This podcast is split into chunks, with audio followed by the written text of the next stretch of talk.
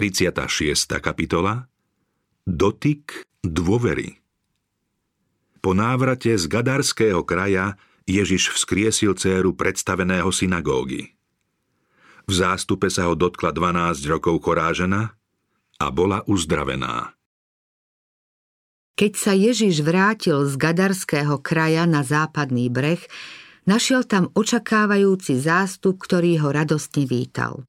Nejaký čas zotrval pri brehu, učil a uzdravoval, potom sa odobral do domu Lévyho Matúša, aby sa pri hostine stretol s publikánmi. Tu ho vyhľadal predstavený synagógy Jairus.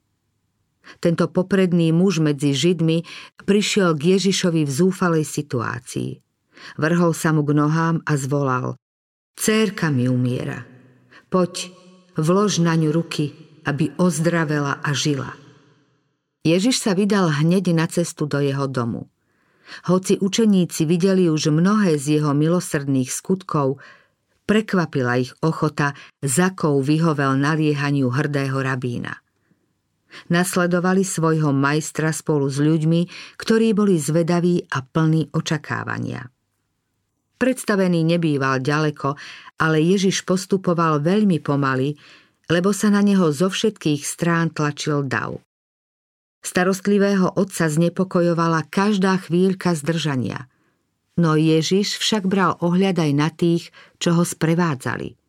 Tu a tam sa zastavil, pomohol trpiacemu alebo potešil zarmútené srdce. Ešte boli na ceste, keď prichádzal posol so správou, že Jairova dcéra je mŕtva a že je zbytočné majstra obťažovať. Keď to počul Ježiš, povedal Neboj sa, len ver a bude zachránená. Jairus sa primkol bližšie k spasiteľovi a spolu sa ponáhľali za dievčaťom. Domom sa už rozliehal nárek a kvílenie najatých plačiek a hudobníkov. Ježiša rušila prítomnosť davu a veľký hluk. Snažil sa ich utíšiť slovami Prečo sa plašíte a nariekate? Dievča neumrelo, ale spí. Prítomní sa rozhorčili nad slovami tohto cudzinca. Dieťa videli v náručí smrti a jeho slovám sa vysmiali. Ježiš žiadal, aby všetci odišli. Potom šiel s otcom a matkou dieťaťa i s tromi učeníkmi, Petrom, Jakubom a Jánom, do izby k mŕtvemu dievčaťu. Ježiš sa priblížil k lôžku, chytil ruku dieťaťa, vložil ju do svojej a ticho povedal slová v im známom jazyku. Dievča, hovorím ti vstaň. Bezvládne telo sa náhle zachvelo a opäť sa v ňom rozprúdil život. Na perách dievčaťa sa objavil úsmev a oči sa doširoka roztvorili, ako by sa práve prebralo zo spánku. Vstalo a rodičia ho vzali do náručia a od radosti sa rozplakali. Stretnutie s chorou ženou Cestou do Jairovho domu Ježiš stretol v zástupe chudobnú ženu, ktorá 12 rokov trpela chorobou, čo jej strpčovala život. Všetko, čo mala, dala za lieky a návštevy lekárom. Tí však označili jej chorobu za nevyliečiteľnú. Jej nádej však ožila, keď počula o Kristovom uzdravovaní. Bola presvedčená, že on by ju určite zbavil choroby. Slabá a trpiaca prišla na breh, kde Ježiš učil. Chcela sa pretlačiť zástupom, no márne. Potom šla opäť za ním, keď vyšiel z domu Lévyho Matúša, ale nemohla ho dostihnúť. Začala už strácať nádej, no zástup sa zrazu blížil k nej. Naskytla sa jej jedinečná príležitosť. Bola v blízkosti veľkého lekára. V rušnom zástupe ho nemohla osloviť a zachytila len myhnutie jeho postavy. V obave, aby neprišla o svoju jedinú nádej a pomoc, predierala sa dopredu s myšlienkou ak sa dotknem čo len jeho odevu, ozdraviem. Keď prechádzal, Podarilo sa jej natiahnuť ruku a dotknúť sa okraja jeho rúcha. Okamžite pocítila, že je uzdravená. Všetku svoju vieru vložila do tohoto dotyku. Bolesť a slabosť okamžite ustúpili. Žene sa vrátila sila a zdravie. S vďačným srdcom sa chcela zo zástupu vytratiť. Ježiš však zástup náhle zastavil. Obrátil sa, pozrel na prítomných a prerušil ich vravu otázkou. Kto sa dotkol mojich šiat? Tieto slová ľudí prekvapili. Zneli ako si čudne v situácii, keď sa na neho zo všetkých strán tlačili ľudia a každú chvíľu do neho niekto strčil. Vždy unáhlený Peter povedal Vidíš, že sa na teba tlačí zástup a pýtaš sa, kto sa ma dotkol? Ježiš odpovedal Niekto sa ma dotkol, lebo som pocítil, že zo mňa vyšla sila. Spasiteľ rozpoznal dotyk viery od náhodného dotyku tlačiaceho sa zástupu. Taká dôvera by nemala zostať bez povšimnutia. Chcel skromnú ženu potešiť slovami, ktoré by sa pre ňu stali zdrojom radosti a boli by požehnaním pre jeho nasledovníkov do konca vekov. Ježiš sa pozrel na ženu a trval na tom, že chce vedieť, kto sa ho dotkol. Keď žena videla, že nič nemôže utajiť, prišla celá rozochvená a vrhla sa mu k nohám. So slzami vďačnosti v očiach rozprávala o svojom utrpení i uzdravení. Ježiš jej povedal, Céra, tvoja viera ťa uzdravila. Choď v pokoji. Nenechal žiadny priestor na vznik povery, že sa uzdravila samotným dotykom jeho odevu. Ženu uzdravila viera, ktorou sa spoliahla na jeho božskú moc a nie na vonkajší dotyk. Uzdravujúca moc Udivený zástup, ktorý sa tiesnil okolo Krista, si neuvedomoval nejakú životodarnú moc.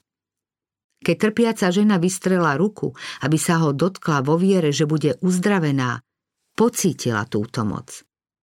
Tak je to aj vo veciach duchovných. Hovoriť o náboženstve len príležitostne, modliť sa bez vnútornej túžby a živej viery nemá žiadny význam. Formálna viera v Krista, ktorá ho uznáva len za spasiteľa sveta, človeka nikdy neuzdraví. Viera, ktorá vedie k skutočnej záchrane, nie je len nejakým rozumovým súhlasom s pravdou. Kto chce všetko poznať skôr, než sa rozhodne veriť, nemôže prijať Božie požehnanie. Nestačí veriť, čo o Kristovi počujeme. Musíme veriť v Neho. Pomôcť nám môže len viera, ktorá sa ho pridrža ako osobného spasiteľa a privlastňuje si jeho zásluhy. Mnohí zamieňajú vieru za názor. Spásna viera je rozhodnutie, pri ktorom sa ľudia, prijímajúci Krista na základe zmluvy, spájajú s Bohom. Pravá viera znamená život a dodáva silu. Je to úplná dôvera, ktorá človeku prináša víťazstvo. Ježiš chcel, aby žena vyznala, aké požehnanie sa jej uzdravením dostalo. Dary Evanielia nemožno ukoristiť, ani sa z nich tešiť potajme. Preto nás pán vyzýva, aby sme ľuďom svedčili o jeho dobrote. Vy ste moji svetkovia, znie výrok hospodinov, a ja som Boh. Podľa Božieho určenia môžeme Krista zjavovať svetu tým, že vyznávame jeho vernosť. Máme uznať jeho milosť, ktorú zvestovali Boží poslovia v dávnych časoch. Najúčinnejším svedectvom je však naša osobná skúsenosť. Božími svetkami sa stávame tým, že pôsobenie Božej moci dokazujeme vlastným životom. Každý človek žije svojbytným životom a jeho skúsenosť sa podstatne líši od skúsenosti iného človeka. Boh chce počuť náš osobný chválospev.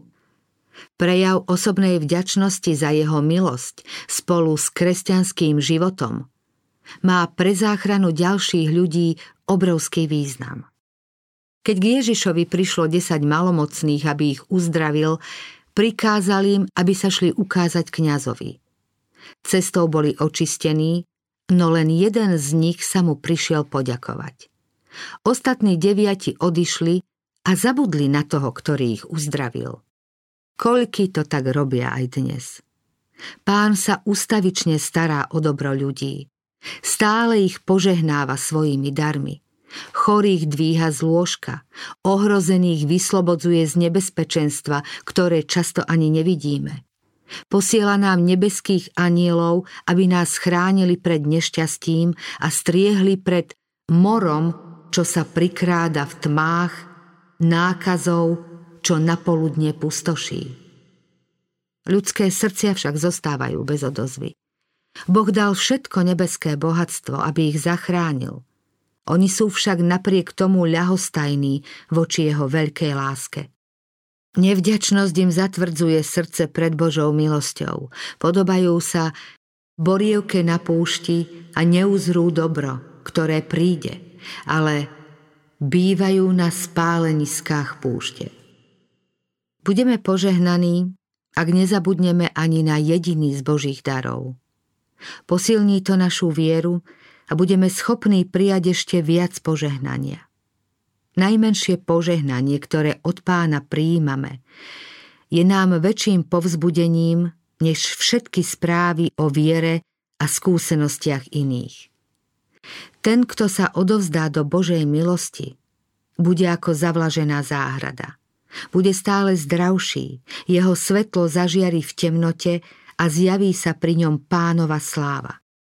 Vždy teda pamätajme, aký láskavý je hospodin a bohatý v milosrdenstve. Postavme ako izraelský ľud kameň svedectva a napíšme naň, čo vzácne pre nás pán urobil.